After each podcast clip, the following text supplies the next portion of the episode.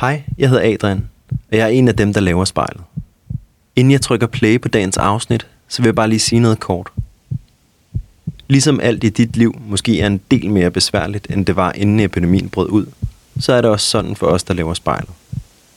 Det er svært at komme rundt i landet, og vi kan ikke være tæt på dem, vi optager. Så i stedet for at være sammen med dem, så afleverer vi en afsprittet optager uden for deres dør og ringer dem op.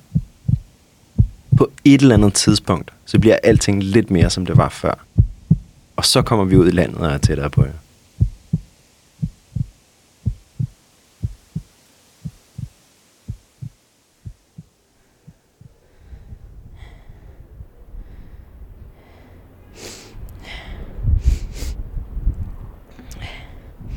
Og nu står jeg her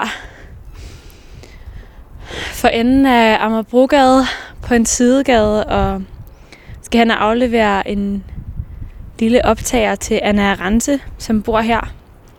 Og hun er 26 år gammel, og så er hun både studerende og forfatter, og så er hun det, der hedder skizotypisk sindsledelse. Og det betyder, at hun har nogle andre udfordringer, og måske også i den her tid kan det være, at det er lidt særligt for hende, så når hun er i spejlet i dag, kunne jeg godt tænke mig at høre om, hvad hun ser lige nu, og hvordan hun har det inde i lige nu.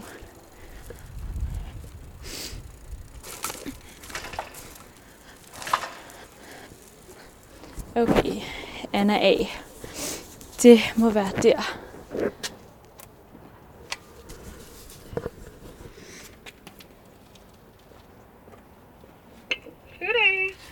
Hej Anna Rense, det er Liva. Hej. Hej. Øhm, Du skal op, ikke? jo, jeg skulle lige til at sige, det er jo det store spørgsmål de her dage. Ja, Øhm, hvilken sal er det, du bor på? første. Første. Okay, så kommer jeg lige lidt af vejen op, og så kan vi lige øh, sådan, øh, sige, sige hej på afstand. Ja, lad os gøre det. Okay.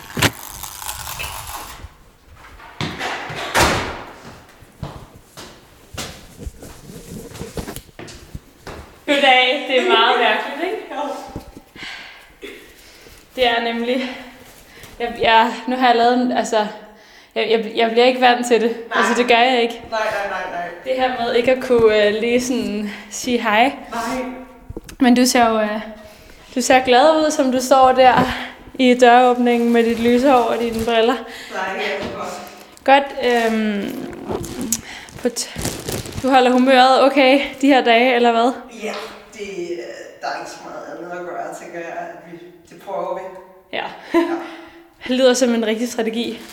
Nu uh, slider jeg lige sådan en uh, pose til dig der. Kan du lige tage den? Der er i den et par høretelefoner. Mm. Og så sådan en optager der med sådan en lille hætte på. Ja. Og så cykler jeg hjem nu, og så øh, ringes vi bare i røret.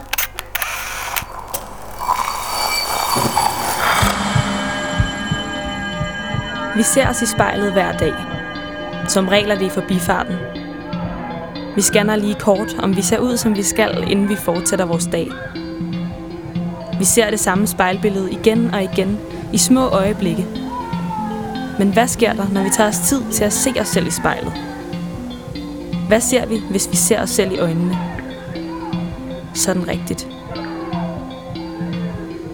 Hver uge vil vi besøge fem unge og bede dem om at bruge en time i selskab med deres eget spejlbillede.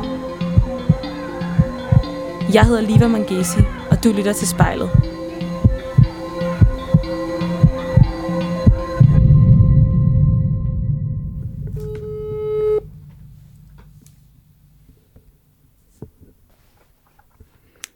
Hallo? Hallo? Hej, Hanna Rense. Hej. Hej. Er du, øh, er du ved at være sådan øh, rigget til? Det synes jeg. Jeg har sat mig foran et spejl i en blød stol. Perfekt. Og øh, vil du, øh, hvis du bare tænder optageren nu, så er det rigtig fint. Derude på, ude på siden først. Så du trykker på den røde knap to gange. Yes. Sådan der. Og nu kan jeg også virkelig høre mig selv. Og hvordan føles det at kunne høre sig selv? Hvad siger du? Hvordan føles det at kunne høre sig selv? Jamen, altså, jeg, jeg ved, du ved, jeg lyder, som man lyder i en radio, og jeg, der, jeg synes jo, at det der med folk, der snakker i radioen, altid er enormt sådan søvndystende og meget behageligt, og det lyder altid sådan rent, og sådan synes jeg også, jeg selv lyder lige nu, så det er meget dejligt. Nå, det var godt. Og hvis du kigger ned på optageren, siger den så, står den og tæller? Yep. Okay. Kan du ikke fortælle mig lidt om, hvordan du bor?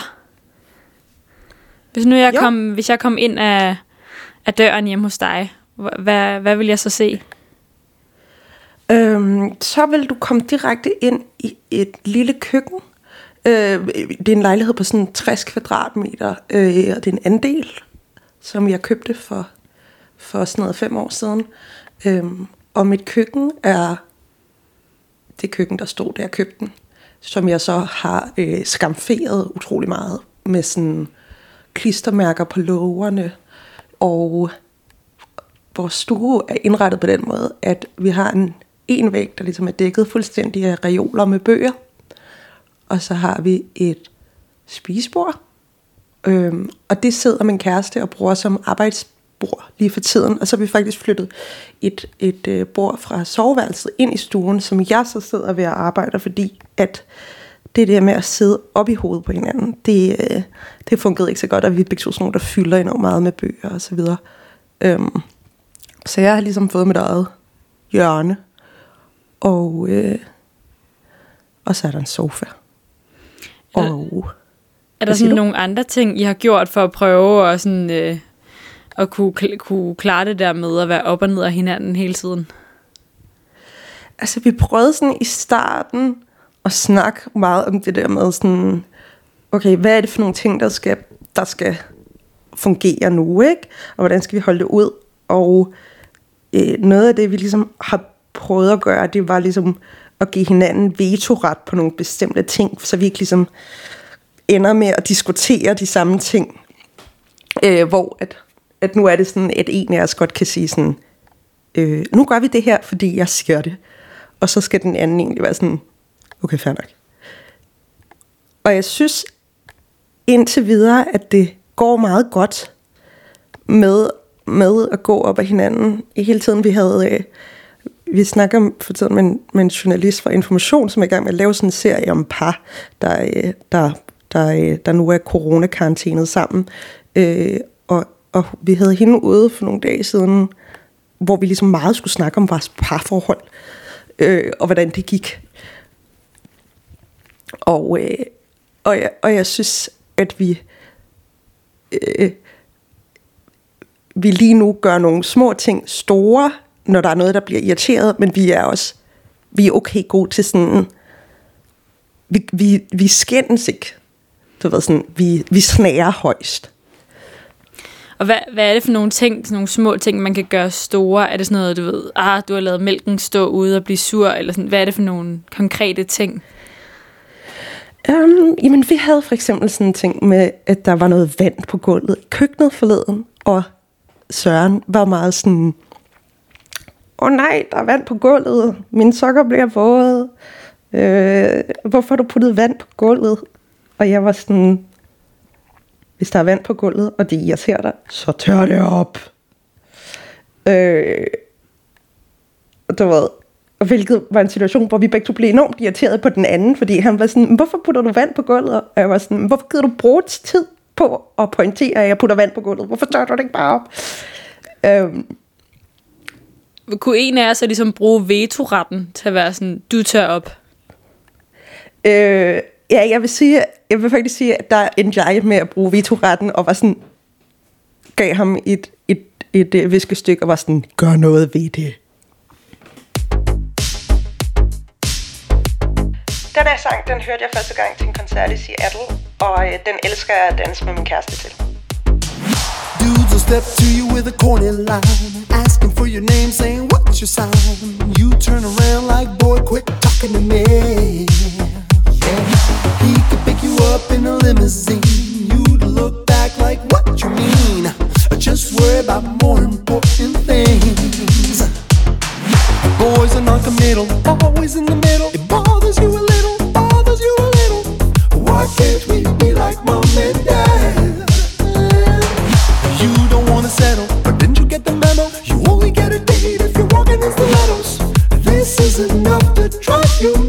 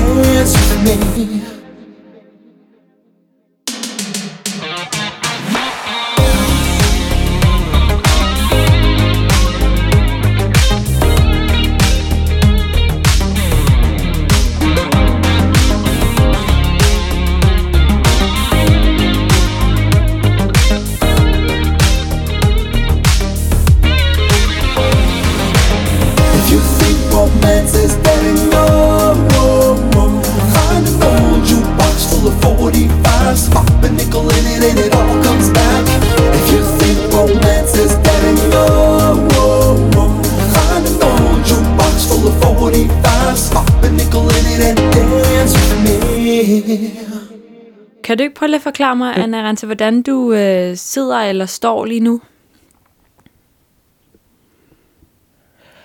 Jo, øhm, jeg har taget min yndlingslænestol ind i soveværelset øhm, og sat mig i den. Og det er sådan en Lemino-stol, som har øh, noget øh, forskin på, så den er meget blød, men den er også meget lav. Øh, og derfor har jeg taget spejlet ned fra væggen og ligesom sat det op ad væggen, i stedet for at det hænger. Øh, så jeg ligesom har levelet stol og spejl. Og hvis du prøver at lukke øjnene, og så bare lige trække vejret, og så, når du selv har lyst, så åbne, øjne, og, åbne øjnene og se dig selv ind i spejlet.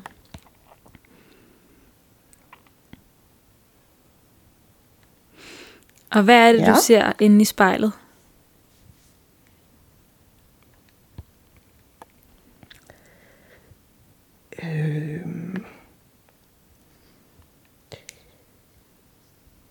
Jeg tror, at noget af det første, jeg altid lægger mærke til, når jeg kigger mig selv i spejlet, det er sådan en instinktiv, er jeg blevet tykkere, end jeg var sidst? Øh, og tit og ofte er det en, ender jeg med sådan en, er, er, jeg ikke det? Det tror jeg, jeg er. Det er jeg det. Og det er åndssvagt, fordi jeg har vejet det samme de sidste, øh, de sidste seks år. Men, men, øh, men jeg synes ligesom altid, at jeg bliver overrasket. Øhm. Og det er meget sjovt, fordi jeg sad i går og skulle lave sådan noget øh, fjernundervisning for en øh, gymnasieklasse, som, som havde læst min bog, og så skulle jeg lave en øh, video til dem, i stedet for ligesom at komme ud på deres gymnasium. Og der skulle jeg ligesom også sidde med et webcam og kigge på mig selv, imens jeg snakkede, og imens jeg læste op. Og det synes jeg var nederen. Øhm, jeg, jeg synes, jeg tror, jeg bevæger mig altså friest, når jeg ikke har et øje på mig selv samtidig. Og sådan er det måske for alle mennesker. Men sådan er det også for mig. Når du stiller dig selv det her spørgsmål, er jeg blevet tykkere? Hvad er svaret så lige nu? Øh, så tror jeg svaret, altså sådan, nu hvor jeg sidder og kigger efter, så tror jeg, svaret er, nej, du er ikke blevet tykkere. Øh, nej, nej, det er ikke blevet værre. Det tror jeg er svaret. Sådan, du ser ud, som du så ud, da du kiggede dig selv i spejlet sidst. Og hvad tænker du om det, du ser? Altså, om jeg synes, det er smukt. I hvert fald bare, hvad du tænker om det, du ser.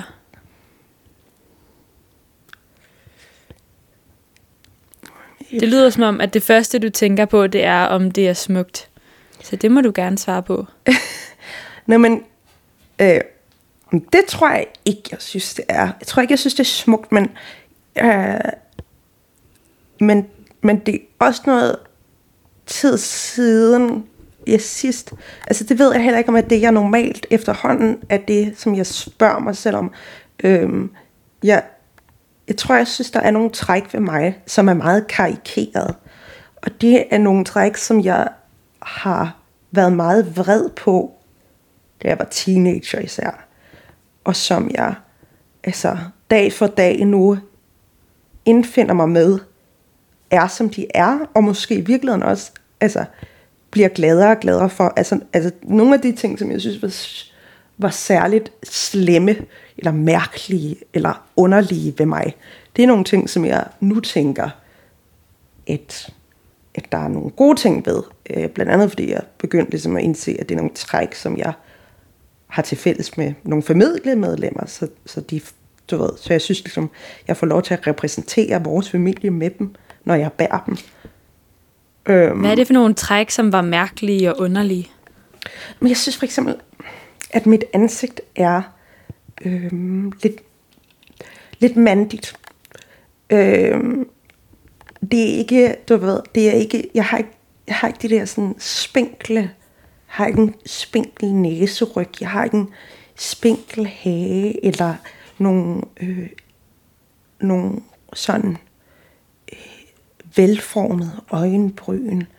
Jeg har mere sådan, jeg har for det første et meget stort hoved, så alle mine, alle elementerne er store.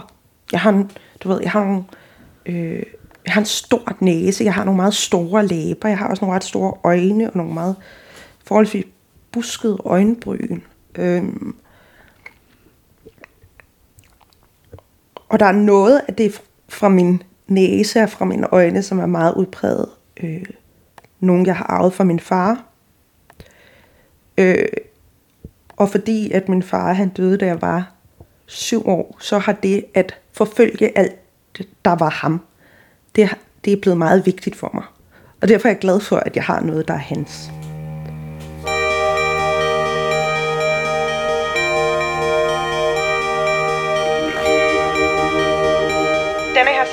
Mig om, at tiden går.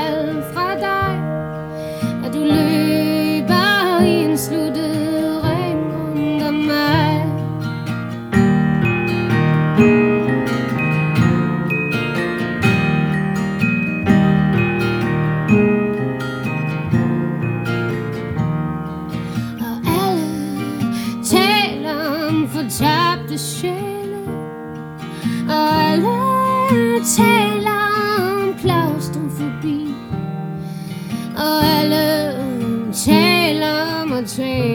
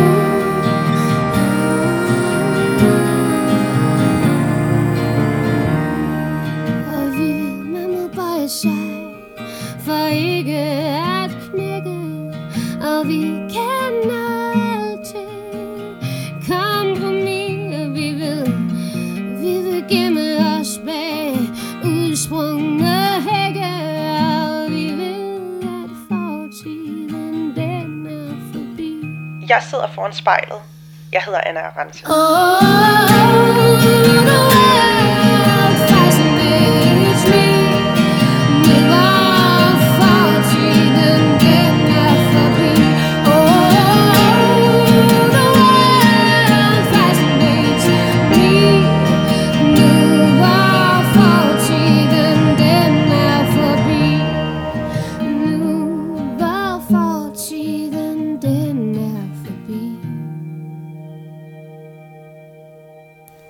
når du kigger lige nu i spejlet, Mm. og ser på de her træk, som du har forklaret, at dem har du fra din far, hvordan får det så dig til at føle?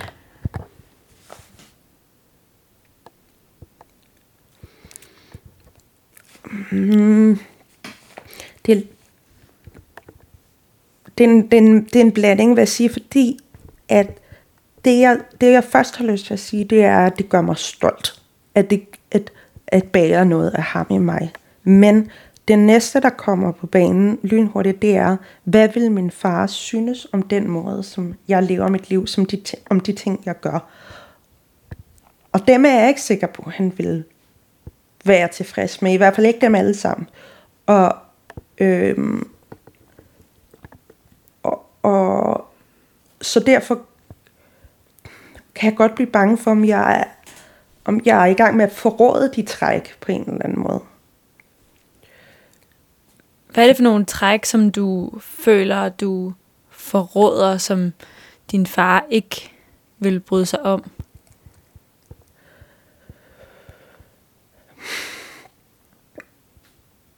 Måske en af tingene er forfængeligheden i at sidde her og snakke med dig, for eksempel. Ikke?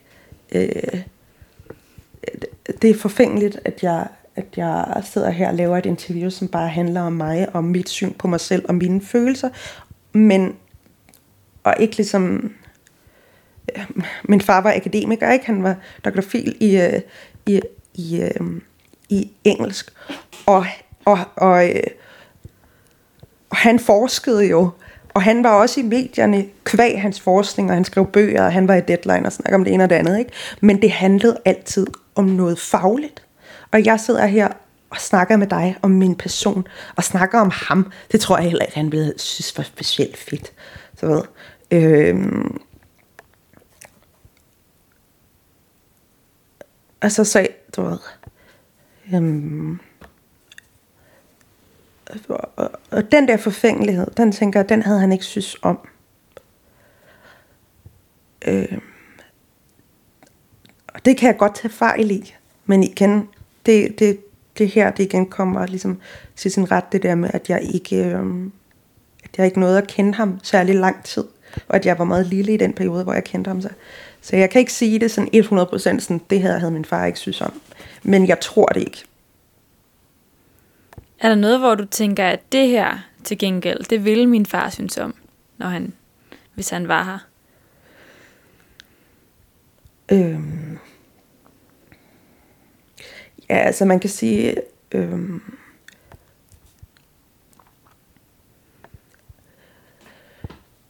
for eksempel, altså det der med, at, at jeg har deltaget som debattør i nogle ting, som ikke handler om mig selv. Når jeg har, når jeg har ligesom øh, øh, skrevet nogle indlæg, som handlede om kønspolitik, eller som handlede om øh, mediekultur. Og også nogle af de ting, jeg lavede, ligesom, som handlede om psykisk sygdom, hvor jeg ligesom øh, gik ud over min egen historie, og prøvede at, at skabe noget, øh, noget, der var større end mig selv. Det tror jeg godt, han skulle synes om. Og så noget af det, som jeg jo altså virkelig forfølger, og muligvis i nogen grad også forfølger, fordi at jeg ved, at han vil søge om det, det er det akademiske. Øh, jeg, jeg, jeg har altid elsket at gå i skole på den måde, at jeg rigtig godt har kunne lide timerne. Har haft det lidt svært i frikvartererne, men rigtig godt kunne lide faglighed, fordi at i faglighed kan jeg netop glemme den der forfængelighed. Jeg kan glemme spejlbilledet. Jeg kan øh, koncentrere mig om noget, der er større end mig selv. Og det har gjort, at jeg altid, altså sådan, ja, at, jeg, at jeg er et meget bogligt menneske, som, som har det allerbedst, hvis jeg øh, bruger meget tid på fordybelse i bøger og i øh, det at skrive. Og derfor har jeg også været meget perfektionistisk i mine resultater. Det var vigtigt for mig at få gode karakterer. Øh, det har det forfulgt mig meget her på universitetet. Øhm, og, og, og der tror jeg måske, at det, at jeg altid har gået meget op i at få gode karakterer, det også ligger i en forståelse af, at hvis jeg et gode karakterer, det havde han kunne være stolt af.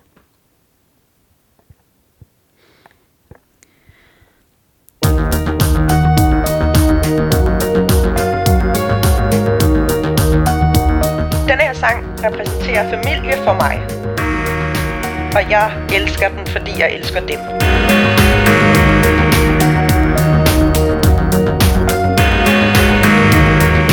Precious and fragile things need special handling.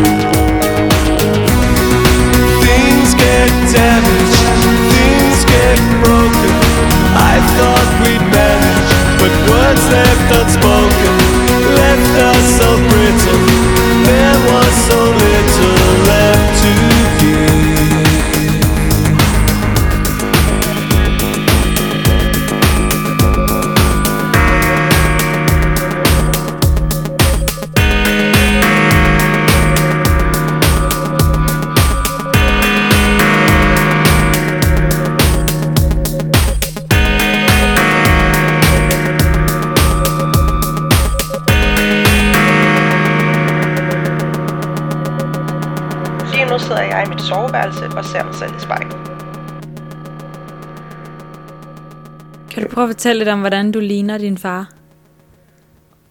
Fordi at han netop døde, da jeg var syv, så øh, er mange af de ting, jeg ved om min far, det er nogle, jeg har fået gengivet. Altså, jeg kan huske øh, situationer, øh, og jeg kan huske, hvordan han ser ud. Altså, jeg kan huske bestemte minder, men det er, men det er ikke mange, jeg har i den ligesom kurv. Og resten af ting, jeg har fået genfortalt, og meget af det, altså sådan den måde, jeg, jeg kan ikke huske, hvordan han ser ud, hvis jeg ikke kigger på billeder.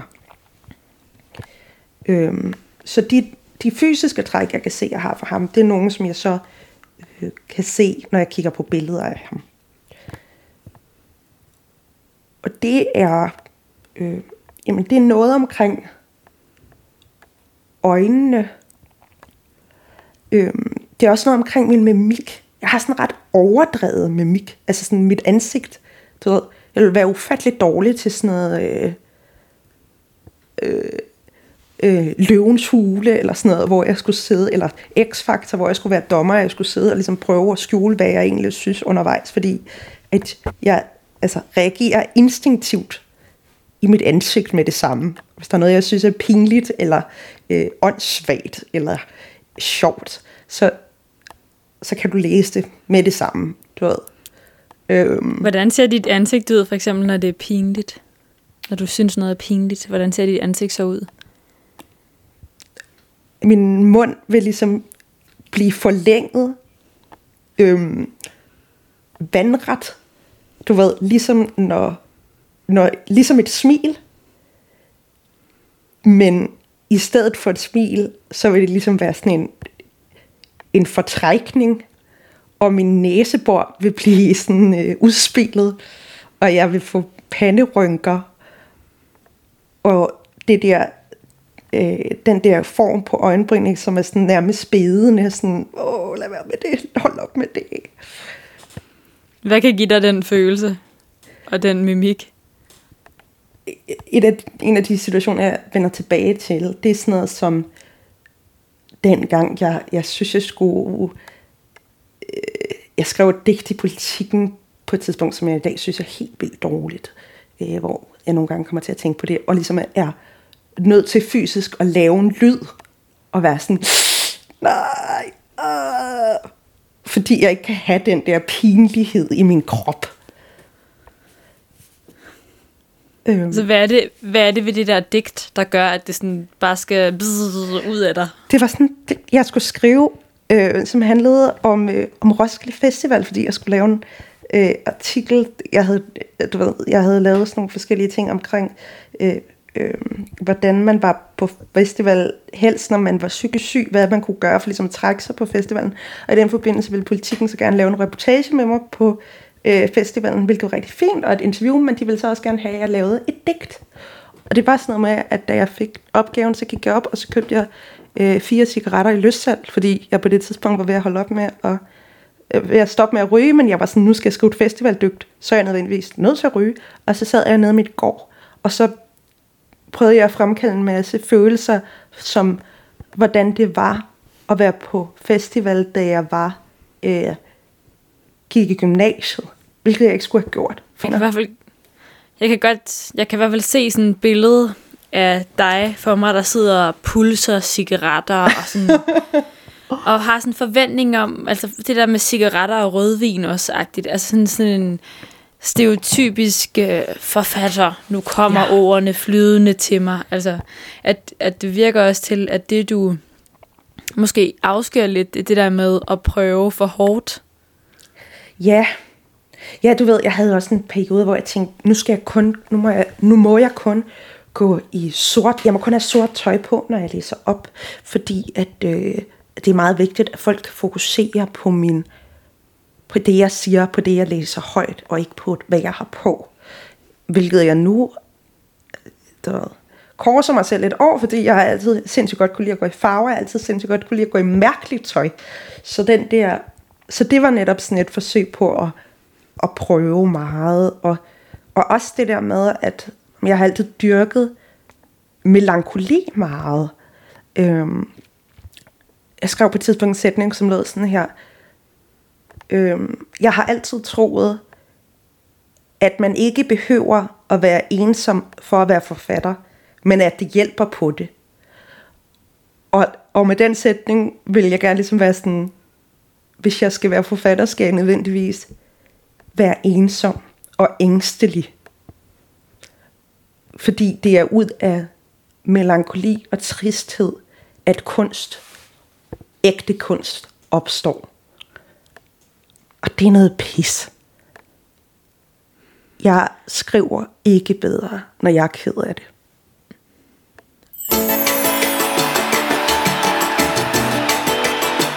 Når man hører denne her sang, så kan man ikke være ked af det. Ligegyldigt hvor trist du er, så kan du ikke være trist, mens du hører den her sang. I et ganske lille land, hvor himlen altid er blå. Er der altid folkefest, når Danmarks drenge er ovenpå? Ingenting kan stoppe os, når de danske drenge slås. Vi står sammen alle mand, når vi når til Korea og Japan. Olsen banden har en skummel plan.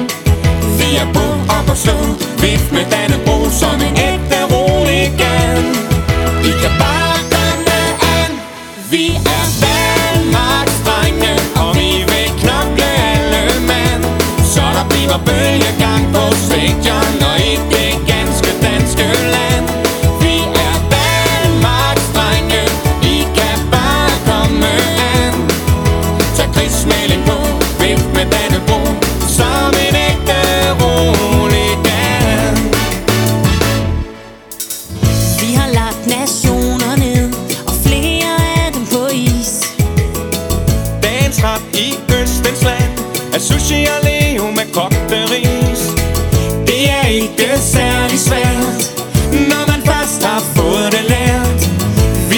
vi os sammen på bold og spiser franskmænd til dessert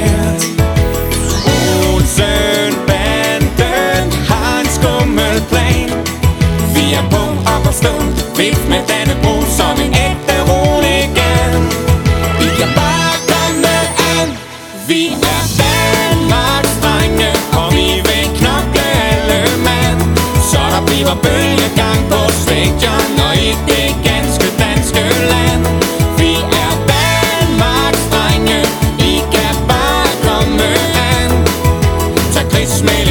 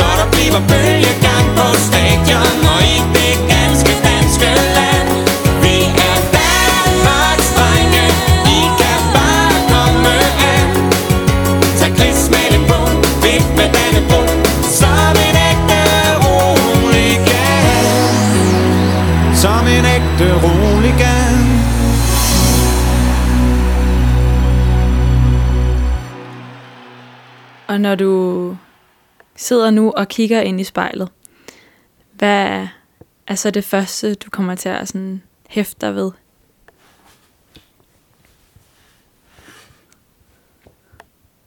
Jeg tror gerne, jeg be- begynder at finde fejl. Men hvis jeg skal prøve at lade være med det, øh, Jeg vil gerne have, at du siger lige præcis det, der falder dig ind, når du ser dig selv ind i spejlet. Mm, jeg synes, det er en meget fed sweater, jeg har på. Til gengæld er mit hår sgu lidt fedtet. Øh, altså, jeg, jeg synes ikke, det er specielt rart at kigge mig selv i øjnene i et spejl. Og det er fordi, at jeg prøver lidt at komme væk fra det der med at være alt for bevidst om, hvordan jeg ser ud, og hvordan jeg agerer, og hvordan og hvad jeg siger, og hvad jeg gør. Altså, og det at skulle sidde og kigge sig selv i spejlet, imens, øh, det gør, at jeg bliver meget bevidst om de meget små ting. Altså du ved, hvordan min overlæb krøller op, mens jeg taler, og, og hvordan min øjenbryn ligesom bevæger sig op og ned, og, og, og det gør måske, at jeg bliver... Øhm, det er svært at kigge, kigge på mig selv, mens jeg snakker, tror jeg. Er der noget, der sådan er anderledes, end det plejer?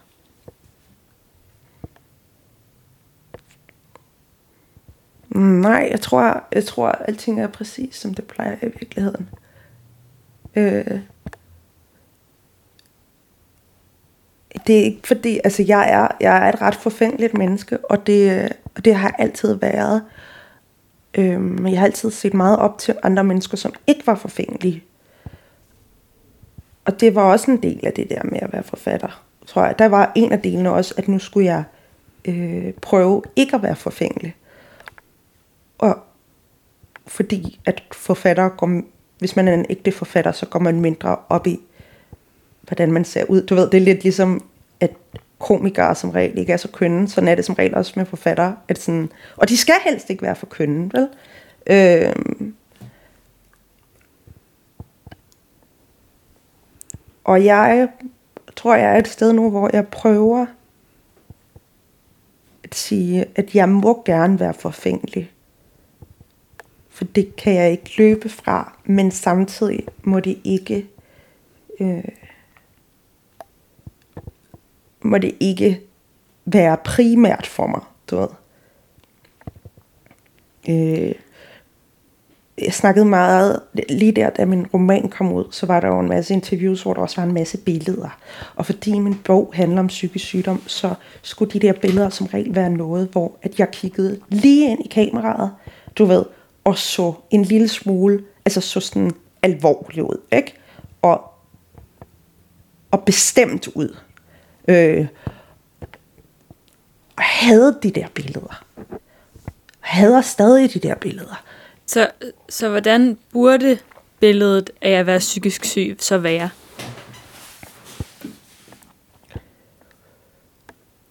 Men billedet af at være psykisk syg burde ikke være på en bestemt måde, fordi hvis, fordi hvis du vil lave et billede af det at være psykisk syg, så siger du også, der er én måde at være psykisk syg på. Det er det samme som at sige, du ved, og vi vil aldrig sige, hvordan ser det ud at være menneske.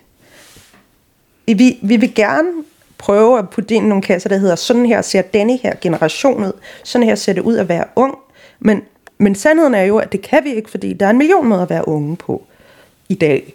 Og, og det er det samme med psykisk sygdom, du ved, der er en million måder at være psykisk syg. Den her sang, den minder mig om, at det bedste, man kan gøre ved sine fejl og mangler og forsmåede følelser, det er at stå ved dem med humor og med selvironi. So of course you are supposed to call me tonight. You You were supposed to call me tonight. We would have gone to the cinema, and after to the restaurant, the one you like in your street. We would have slept together, have a nice breakfast together, and then a walk in a park together. How beautiful it then. You would have said I love you in the cutest place on earth where some little eyes are dancing with the fairies. I would have waited like a week or two, but you never try to reach me. No, you never called me back. You were dating that bitch blonde girl. If I find her, I swear, I swear, I'll kill her. I'll kill her. She stole my future, she broke my dream. I'll kill her. I'll kill her. She stole my future when she took you away. I would have met your friends, we would have had a drink or two. They would have liked me, cause sometimes I'm funny.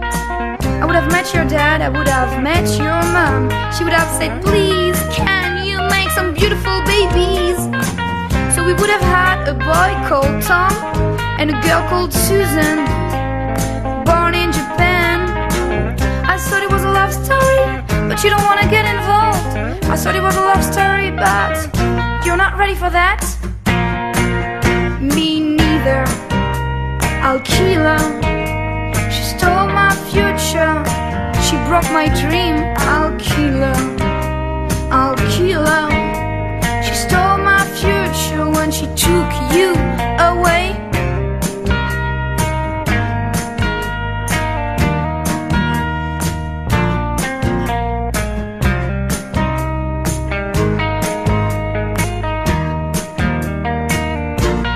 She's a bitch, you know. All she's got is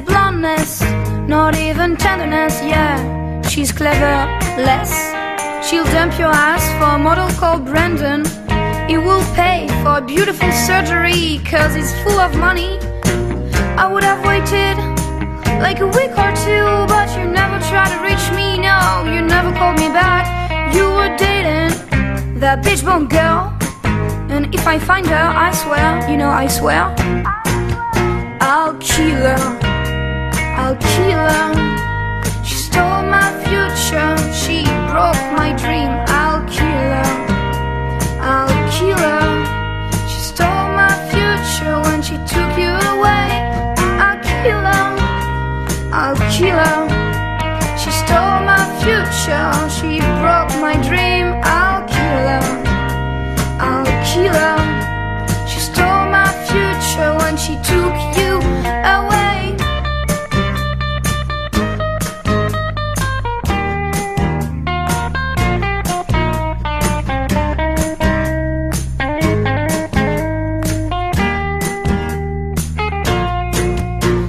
I told you, you know, if I find her, I really, I mean, I'll kill her for real. That's for sure. You have to know. I mean, uh, you know, I can do it. Man, I'll kill her. Jeg sidder foran spejlet. Jeg hedder Anna Arantje. Noget, jeg tænkte på, inden jeg, inden jeg afleverede optageren til dig i dag, det var det her med, øh, hvordan du, du fortalte mig i telefonen, at du har den her skizotypisk sindslidelse.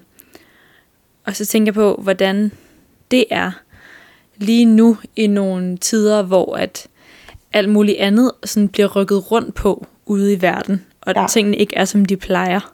Ja, ja det der sådan, det du i virkeligheden siger, det jeg hører dig siger er, hvordan er det at gå og være øh, bange, nu hvor der endelig er noget, rent faktisk at være bange for, ikke?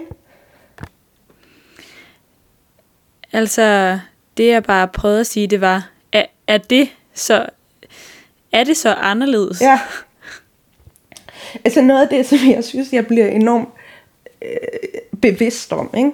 det er, at de, øh, de bekymringer, som jeg går og har, altså, de er øh, ulogiske, de er det, du vil kalde syge på den måde, at de afspejler ikke virkeligheden. Øhm, jeg går ikke jeg har for det første overhovedet ikke kunne mærke, og det, der taler jeg virkelig for min egen vej. Sådan tror jeg ikke, at øh, du ved, jeg tror, der er masser igen, folk reagerer fuldstændig forskelligt på denne her situation. Jeg er ikke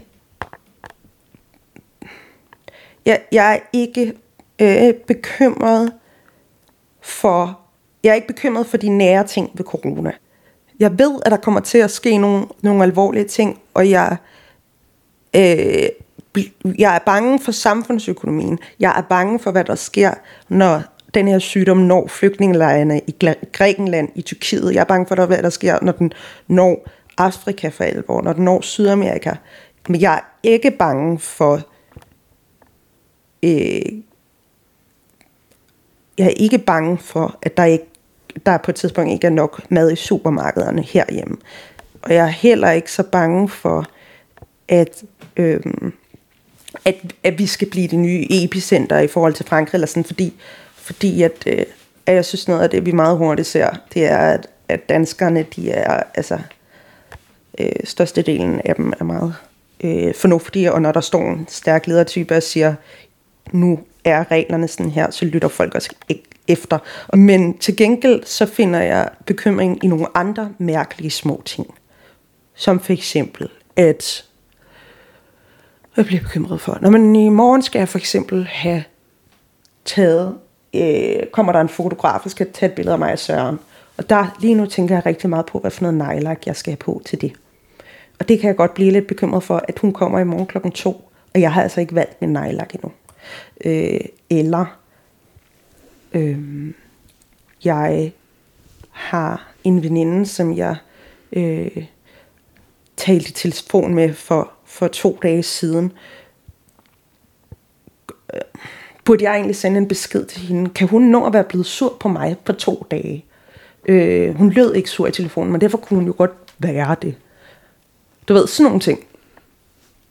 Så da jeg spurgte dig om det her med corona, om det var særlig svært, mm. eller sådan, hvordan, hvilke bekymringer du går og, og har lige mm. nu med den her diagnose, så svarede du på en, med en lang forklaring om corona lige nu, som jeg tror en hver anden ung også havde forklaret mig. Mm. Ja. Så den her forestilling, jeg måske går og har med at, at være psykisk syg, og jeg ved godt, du ikke kan tale for alle psykisk syge, men at have en psykisk diagnose for, for dig, at det er meget sværere nu, hvor der er corona. Det er måske slet ikke rigtigt.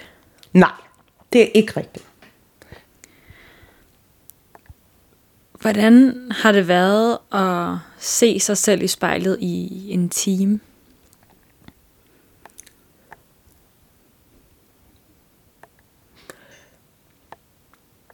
Det har været okay, synes jeg.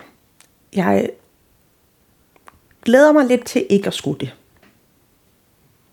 og bare være, og ikke jagtage mig selv. Er der noget, der har ændret sig fra, da du satte dig ned foran spejlet, og så til nu?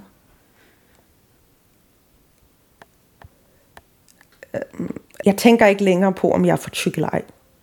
Jeg, jeg, nu længere jeg kigger på det, desto mere tænker jeg, sådan er det. Det er, hvad det er.